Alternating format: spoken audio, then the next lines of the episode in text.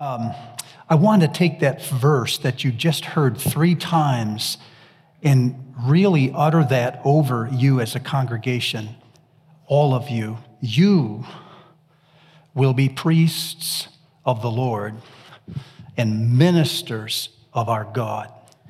You will be priests of the Lord and ministers of our God. Some years ago, Henri Nouwen said he served as a chaplain in a sea vessel. One day, the vessel was headed out to the high seas and a storm was coming quickly. Waves were beginning to wash over the hull of the ship, and the captain was appropriately nervous. He's up in the bridge, he's got his officers around him, and he's barking orders one after the other. And then he came to the priest, Father Nouwen. And he didn't know what to do with the priest. And so he stopped for a moment and just said, And you? Why don't you go down below? And if I need something, I'll send for you. Nouwen used that to say this is what's happening to the ministry in our day. Ministers who were once on the bridge, helping to make the decisions that would navigate society, have now been sent down below, where they will be called if or when we need them. A couple of years ago, when we went into the thick of a pandemic, there was some evidence that maybe the good priest was right. Governors from one part of the country to the other began to declare, not all of them, thankfully not our own, that religious assemblies were non essential gatherings. Do you remember this? They divided gatherings into essential and non essential and some of them declared that religious assemblies were non essential, and I'm quoting now the congressional report, because churches were treated similarly to comparable secular organizations. Churches, of course, from one end of the country to the other protested vehemently on two grounds. One was government overreach. We argued that the governor or the mayor does not have the authority to determine legally whether churches can gather or not. The other is we complained of an inconsistency that had gone rampant. Some organizations or some places, like hair salons and tattoo parlors, were considered essential, while religious assemblies were not.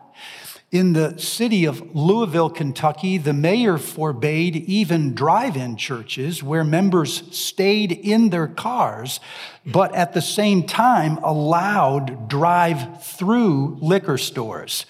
In the city of New York, the mayor forbade gathering in churches and in synagogues, but at the same time encouraged and even attended public gatherings in the form of protests in the streets. In most cases, when the church brought its argument to a higher court, believe this or not, the churches won the day. The higher courts, not the Supreme, but the federal courts upheld the case of churches. But here's the irony at that time. All the while we were arguing for the right to assemble, we were not arguing the premise, we were arguing the outcome. We were not arguing that our gatherings were essential, we were arguing that they were constitutional. We didn't argue you need us, we argued that's not fair. Which raises the question if you win with the wrong argument, have you still won? Or have you won the argument and given up precious ground? At the end of the day, when the smoke cleared, the question lingers in the mind of the nation. Why do we need a priest on the bridge? What is the purpose of a holy man or a holy woman for the well being of society? What is it that a religious assembly can do that no other entity in the nation can do for itself? About this time, I was having devotions in Exodus. I came across this passage in Exodus chapter 19. And when I saw it, I knew that it needed more time. This is Yahweh speaking to Moses just after they've come through the Red Sea. This is what you are to say to the descendants of Jacob, to the people of Israel. You yourselves have seen what I did to Egypt and how I carried you on eagle's wings and brought you to myself. Now, if you obey me fully and keep my covenant, then out of all nations, you will be my treasured possession. Word literally means my private collection. You will be my private collection. Although the whole earth is mine, you will be for me a kingdom of priests and a holy nation. These are the words you must speak to the Israelites. And when I read it, a few things immediately jumped into my mind, and you can see why it needed more time. First, this is God speaking to Israel, calling her a kingdom, and she's not yet even a nation. She has no land, she has no government. She has no king. She has no laws. She has no constitution. All of that will come later. But here is God at the seminal stage of Israel's life declaring that she will be a kingdom. Not only that, he is rooting her kingdom in her function, not in her territory. He is not saying you will be a kingdom and this will be your land. He is saying you will be a kingdom of priests and you will live and serve as a priest to the world, the way that a priest serves his parish. Because after all, Israel, the world is my parish, and every parish needs a priest. This is God making a declarative statement. He's not asking Israel to think about it, pray about it, and if you feel so moved, then maybe you'll step up into the priesthood. No, he is declaring this fiat because God can over an entire nation before it's a nation. Anyone who will be in this community of people will be to the world what a priest is to their parish. And he's saying this over the entire nation. Even though people live in different places, they have different jobs, different roles. Some of them are educated, some of them barely educated at all, God is making a blanket statement over everyone in Israel and says, This world needs a priest, and you will be for me their priest. Wow.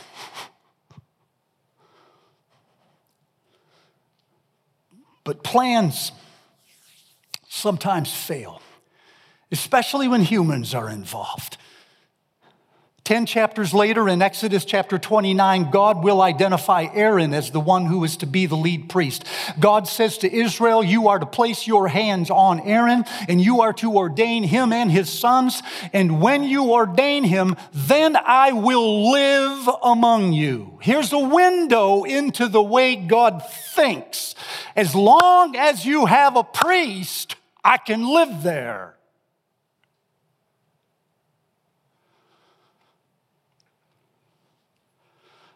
I will take up residence in the life of a priest.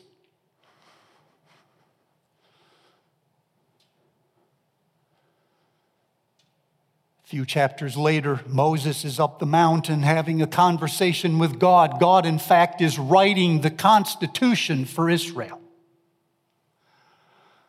What we now call the Ten Commandments. It was Israel's Constitution.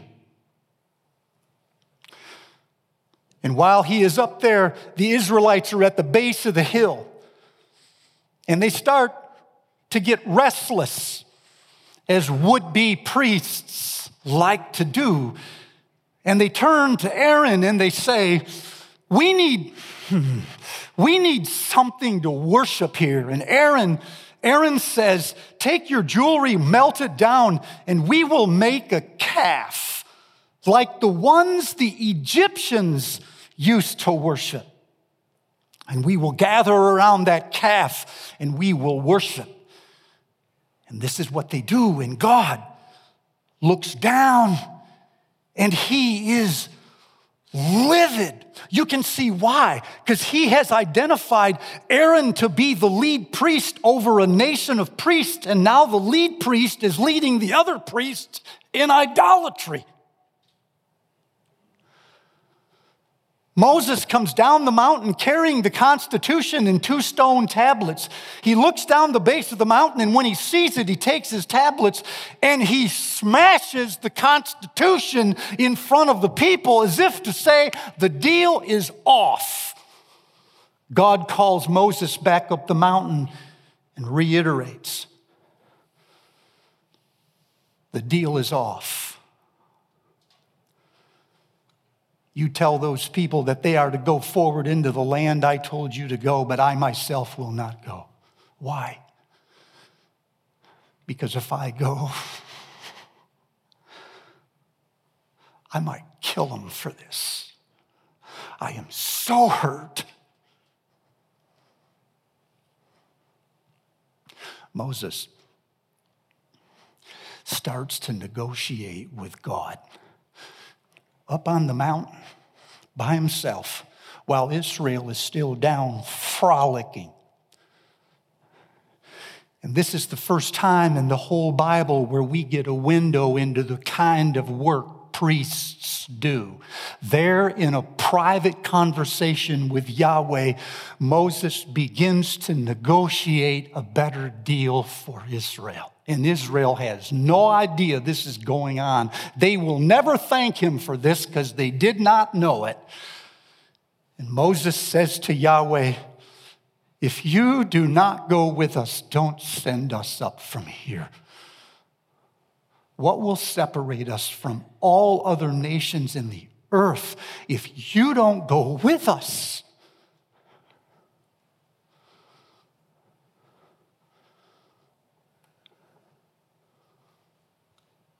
Here in a moment, we see the role of a priest. They step into that gap between God and the public. And they do for the one what the other needs.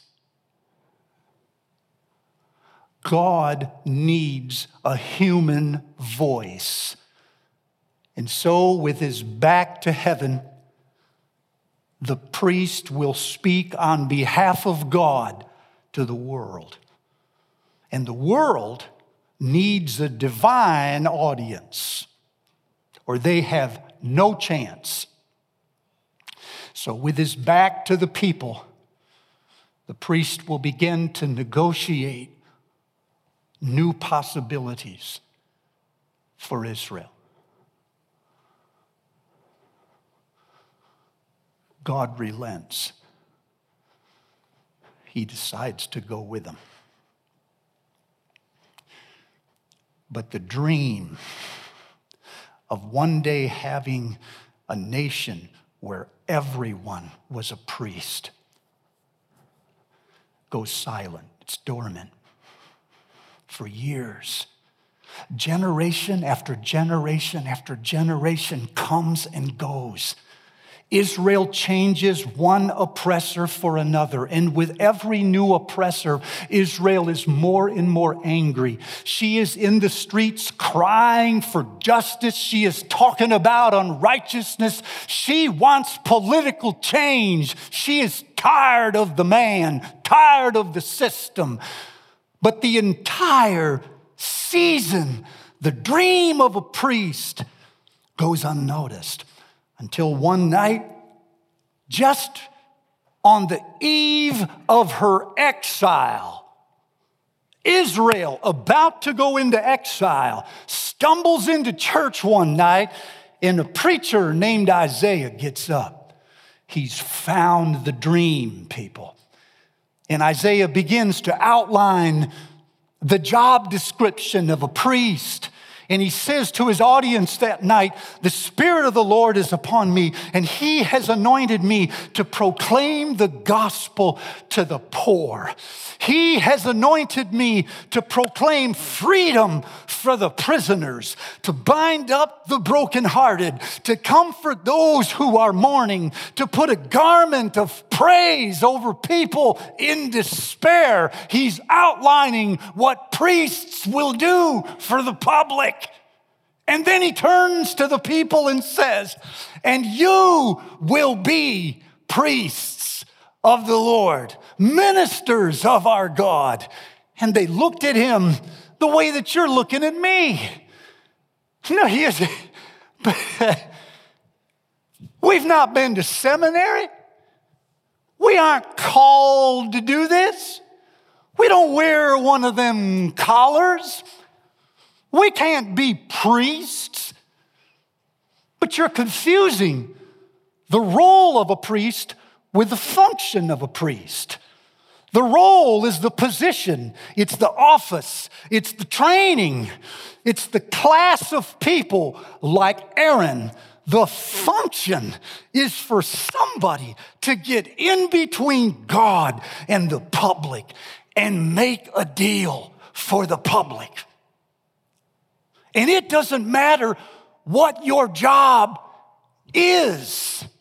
God, says Isaiah, has called you all to live and function as priests. It was the eve of exile, I say. And exile has a way of crushing every dream as Israel staggers into captivity for 70 years and young people get old and die, the dream is put on hold.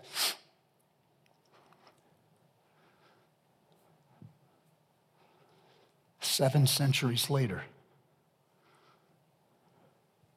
when everybody who had forgotten it was off pursuing things that were more important to them. Jesus came and founded a church.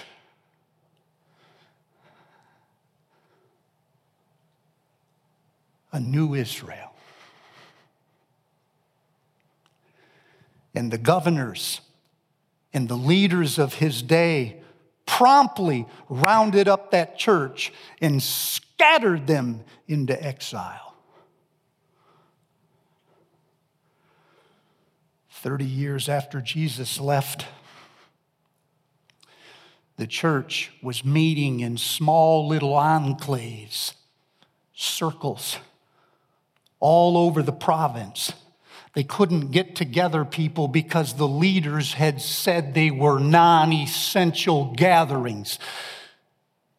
And they would meet in after hours and in far out places so the leaders would not find their worship assemblies. And Peter, a preacher in that day, caught a glimpse of what Moses saw on the mountain and what Isaiah saw that night in the service he caught a glimpse that God had not let go this dream of having a nation, a borderless kingdom of people who live as priests he sat down to write a letter, and when he'd finished it, he sent it in a thousand directions. And these little enclaves of religious gatherings, Christians scared out of their minds, would take these letters and with candlelight, they would read them aloud in front of their little circles.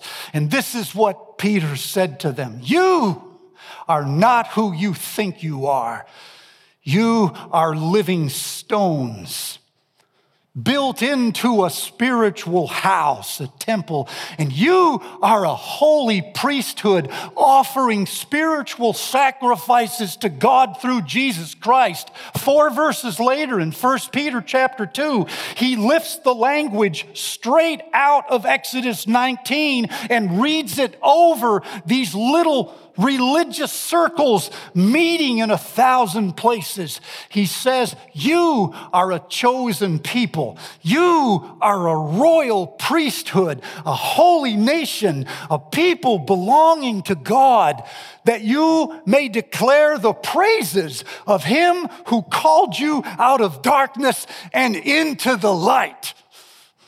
It's back. You could feel the tide rising. Here were thousands of non essential people, most of them doing menial things they couldn't find reasons for. And Peter caught a picture of their purpose in God's eyes and he read it over them.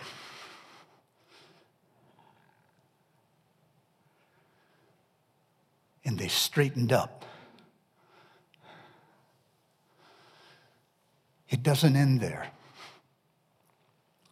Just as Peter sat writing that letter, looking behind him at the words of Moses in Exodus, he looked ahead of him and saw the words of John writing in the book of Revelation. For there in Revelation chapter 5, while John was trapped on the island of Patmos, he saw the heavens over his head open like a scroll. And everything he saw, he wrote down. And there in Revelation chapter 5, this is what he said. And I saw one seated on a throne, holding holding a scroll that no one could open.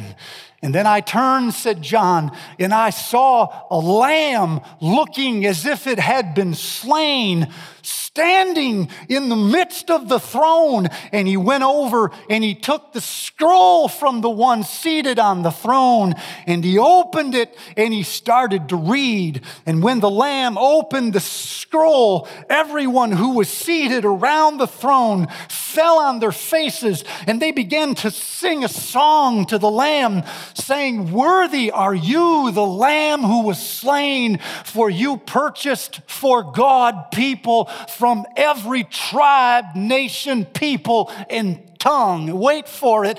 And you have made these people, all of them, to be a kingdom and priests.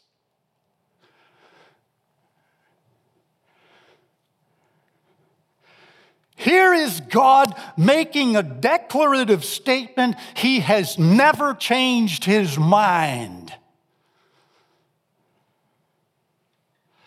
We have moved the priesthood into a small class of people formally trained to perform mostly religious duties, roughly translated, run a church. This was never God's intention.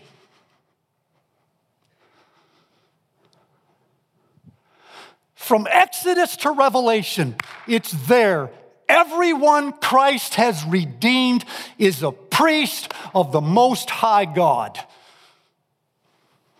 He's not asking you to think about it.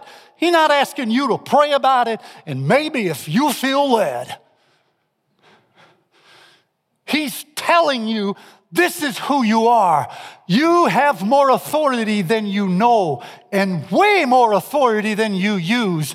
Jesus said of you, I give you the keys to the kingdom of heaven.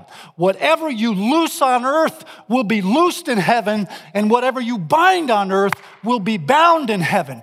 John chapter 20, he breathed on us the Holy Spirit and said, Whatever you forgive is forgiven. You have incredible authority. Live up to it, church.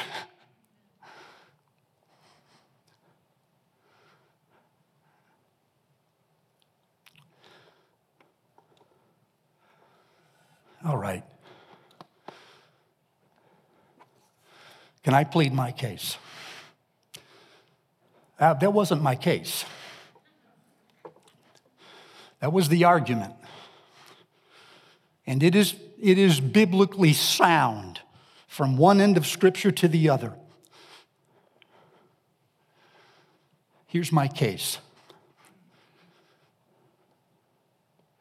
In spite of how they like to present themselves as not that interested in religion, the truth is, people, every person you've ever met is incurably religious. They can't help themselves. Ecclesiastes said they have eternity stamped on their heart, it's indelible. So they'll tell you on the one hand that they don't even believe in God, but on the other hand, they hold pastors and clergy in a separate level, like they want them to be different. They'll say that nothing is sacred, and yet they will dress up for weddings and funerals. And when something goes south, they still want somebody to pray. And they sit and they wonder, all of them, what happens after I die. No other species does this. Only humans. And the fact that you're asking the question ought to tell you something about you. Even when you deny it, you are incurably religious. And so while our nation pretends that it is through with God, it can't get over the memory of God. So we live in a time of moral confusion where people still need God, but they don't believe in Him anymore until something happens. And then they will come and ask somebody they know to pray to an unknown God. Maybe you know Him, I don't. But I need every break I can get. Can you pray? They would turn to the churches, but most of them are not in churches anymore. Less than 20% in any state is physically in a church today. So they don't know any ministers and they don't know any priests. All they know is you. And even if they did know priests and ministers, priests and ministers today don't do what they used to do. For the last 70 years, the role of a minister has shifted from pastoral duties to administrating the church. Survey after survey today shows what ministers actually do 36 to 40 hours every week is administrate the church. Meanwhile, the public is still in prison. The public is still addicted. The hearts are still broken and people are still mourning. And there is a ton of despair out there while ministers from one end of the country to the other hmm. Are building churches.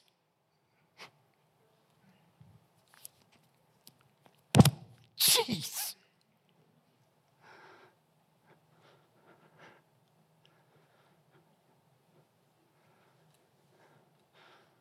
People, we don't need another institution. This is a triage unit.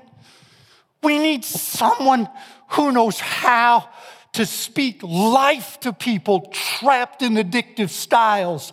Someone who will listen to a broken heart instead of refer them to, oh, wait for it, a professional.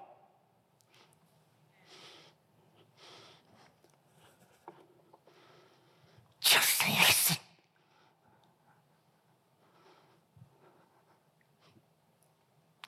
You'd be surprised what you don't have to know if you listen.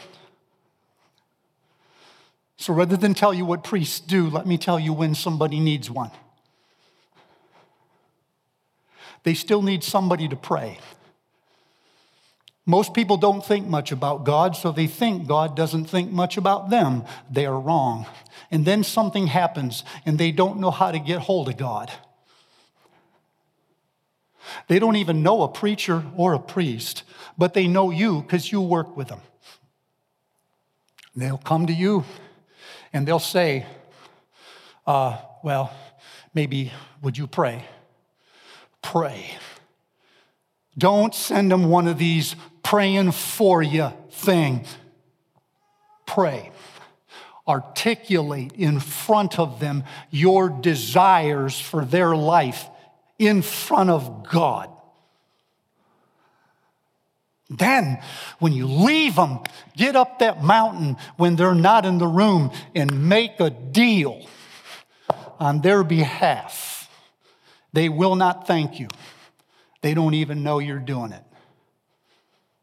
But they have no chance if you don't. Say they don't believe that.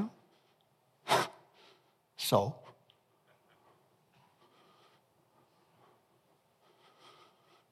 woman says to me, Reverend, would you write a prayer? She says, I have surgery tomorrow. Would you write a prayer? Why? I said. She said, so I can read it when I go into surgery. I said, you can, you can pray yourself, you know. She says, no, actually, I can't. I don't know what to say. So if you'll write something, I'll just read it. I said, I can write something, or if you want, I'll just meet you at the hospital and we'll pray there. She says, You do that? So that's what we did. It's not heroic, it doesn't feel sacramental, but I believe that woman has possibilities when someone steps in and does that. You can listen to people confess their sins. People still need a confessor. In 1974, Frank Warren sent 3,000 postcards, self addressed, out to random people and said, If you have a secret, send it to me. To this day, he's received over 500,000 postcards. One of them sent a picture of her and her husband with words written over it. Every week, I wonder how my life would be different if I'd have married the other man. Someone sent a picture of an ultrasound with words written over it I will never forgive myself for letting my girlfriend get an abortion. Someone sent a picture of their child with words written over it I hope he doesn't turn out like me. Someone sent a picture of their high school with the words to the class of 1977 I still hate you all. Someone sent a postcard in that said, Every week of my life I think about suicide. If you knew what I did, you'd want me dead too. A minister sent one in with himself in a clerical collar, and the words, Sometimes it feels more like a noose. A woman sent a postcard in that said, When I was 16, I got an abortion. When I was 33, I had a miscarriage. I think God is paying me back.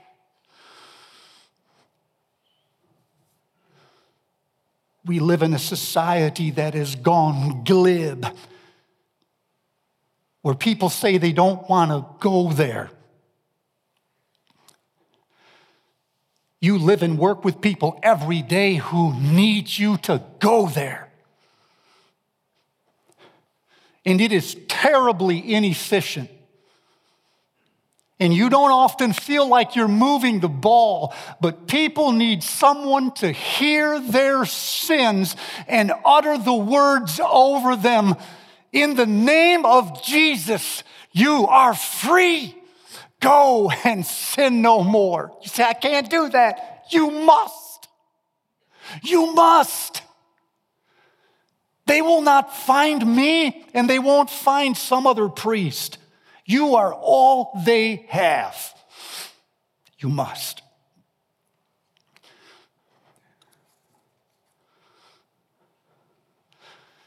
People need someone to help them sort life out. Too much of life falls between the answers. I was 25 years old.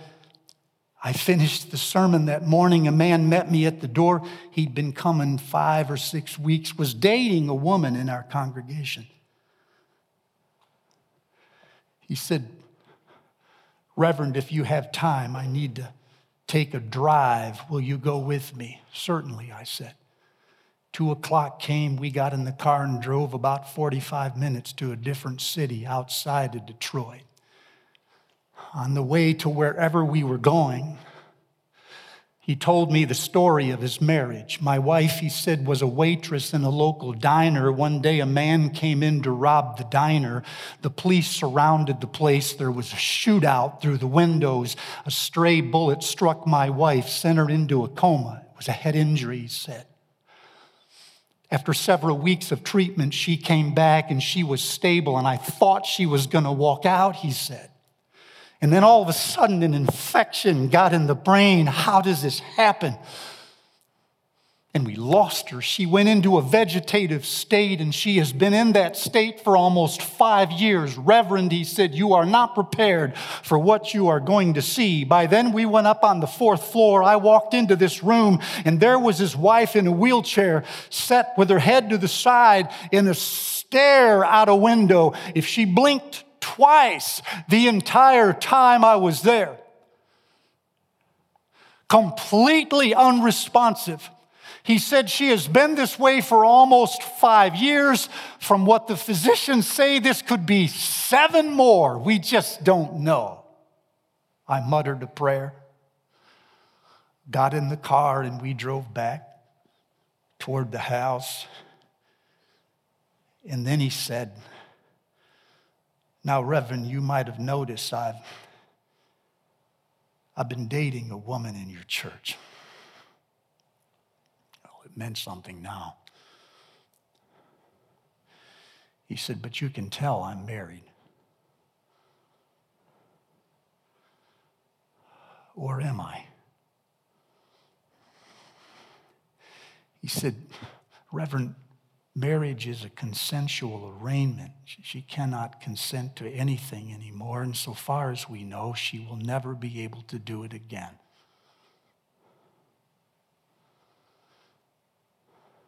How do I honor the vows of this marriage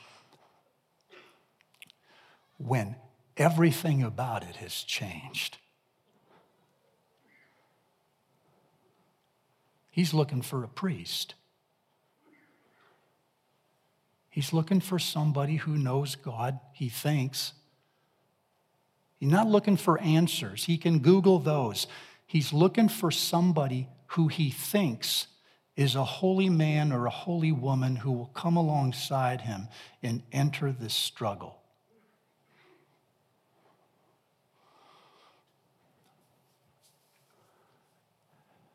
And I think that is where most of the public is right now. For the last two years, while the streets were on fire with racial injustice, nearly every minister I know and most of the lay people I know have tried to play the prophet. Say something clever and pithy and tweetable that will settle the argument but I think people are still craving a priest. Prophets speak to the public, priests speak about the public in private. Prophets speak of injustice, priests speak of a heaviness of soul. Prophets have convictions priests have burdens. Heavy burdens. Prophets are always confronting the public with their sins. Priests help carry them.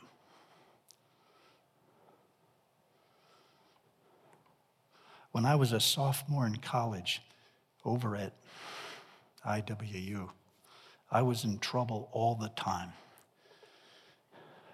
If you, if you were in a position of authority, I was your thorn in the flesh. I hated authority, and I loved to argue. In my sophomore year, I was editor of the newspaper, and we had once again published a series of articles that had upset the administration. And so we were fighting again, me and the administration.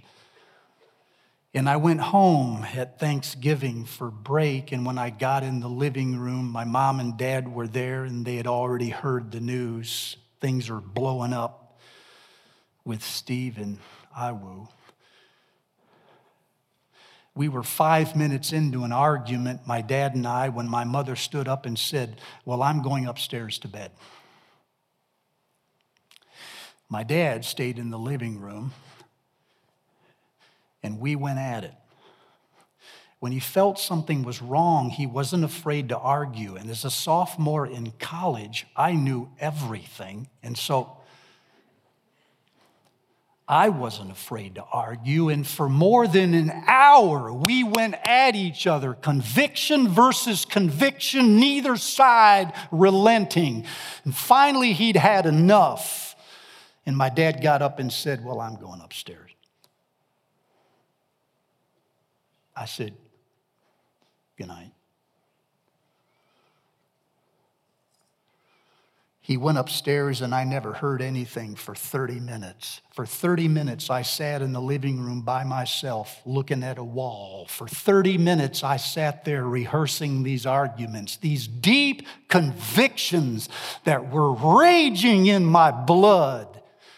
And then after 30 minutes, I heard the sound of the floor creaking over my head.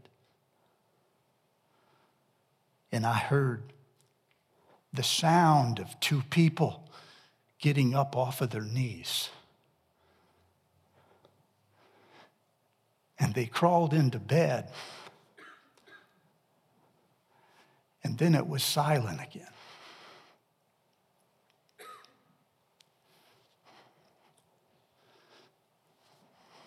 As long as you live, you will not get that sound out of your head. When you've just been in a room with somebody arguing tooth and nail, and then you hear them get off their knees, trying to make a deal for you downstairs that you know nothing about. Someday, if your life should suddenly turn and things get really good for you, you can thank education, but you will know in your heart it was that moment that someone went upstairs and made a deal. Now you have a chance you didn't have before. Church, listen to me.